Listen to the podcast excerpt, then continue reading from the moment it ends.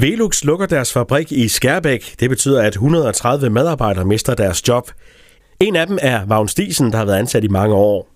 Jeg har været i 26 år. Det er jo det, der må betegnes som, som lang tid i vores dage. Det er, det er halve mit liv i hvert fald. Vagn, hvordan øh, fik I meldingen i går? Ja, vi blev jo kaldt til møde øh, øh, kl. 13. Og øh, der må jeg så sige, at da vi så så de store herrer, de kom også, så kan vi godt mærke lidt, at det er fandme ikke godt, det her. Var der, Og, øh, var der nogle tegn på, at der var noget under opsejling?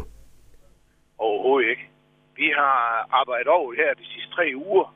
Øh, en kollega og, og mig selv også. Og øh, vi skal jo have fyldt op på grund af efter her corona. Vi, vi er kommet lidt bagefter. Så, øh, og vi kører rigtig godt. Så det er slet ikke med noget tegn overhovedet på, at vi øh, skulle lukkes ned på den måde her. Nej, og meldingen er jo, at det simpelthen er, er overkapacitet, der gør, at øh, der ikke er brug for, for, for fabrikken i Skærbæk mere. Så det er jo et eller andet sted et positivt tegn, at det går godt, men, men det kan ikke rigtig bruge til noget som, som medarbejder. Det kan vi ikke, nej. Altså, de har noget overkapacitet i, i Polen og i Ungarn, som øh, de kan tage vores produktion og lægge ned, og så øh, lukke os. Vagn, hvad får det af betydning for, for dit vedkommende? Ja, for mit vedkommende, øh, som en enlig, og øh, med, med, med, med den økonomi, der følger med der, så øh, jamen, øh, det har da meget at betyde. Jeg har en dreng over efterskole også, og han øh, spurgte der ind til i går, da han ringte hjem og hørte, hvad fanden sker der? Øh, var måske lidt bekymret for sit efterskoleophold. Øh, men det kan jo nok blive roligt om. Det, det, øh, det får vi hen. Det skal han ikke tænke på. Det er ikke lige nu her, øh, fabrikken lukker. Det er noget, der, der sker i løbet af foråret. Hvad, hvad har I fået at vide omkring det?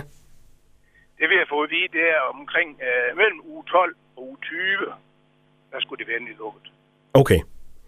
Hvad, hvad med, med, med, for jer ansat, er der noget hjælp at hente for at kunne blive i Velux? Ja, de nedsætter en gruppe nu her, og, og de har så tre uger til at finde ud af, hvordan afvikler de så det her.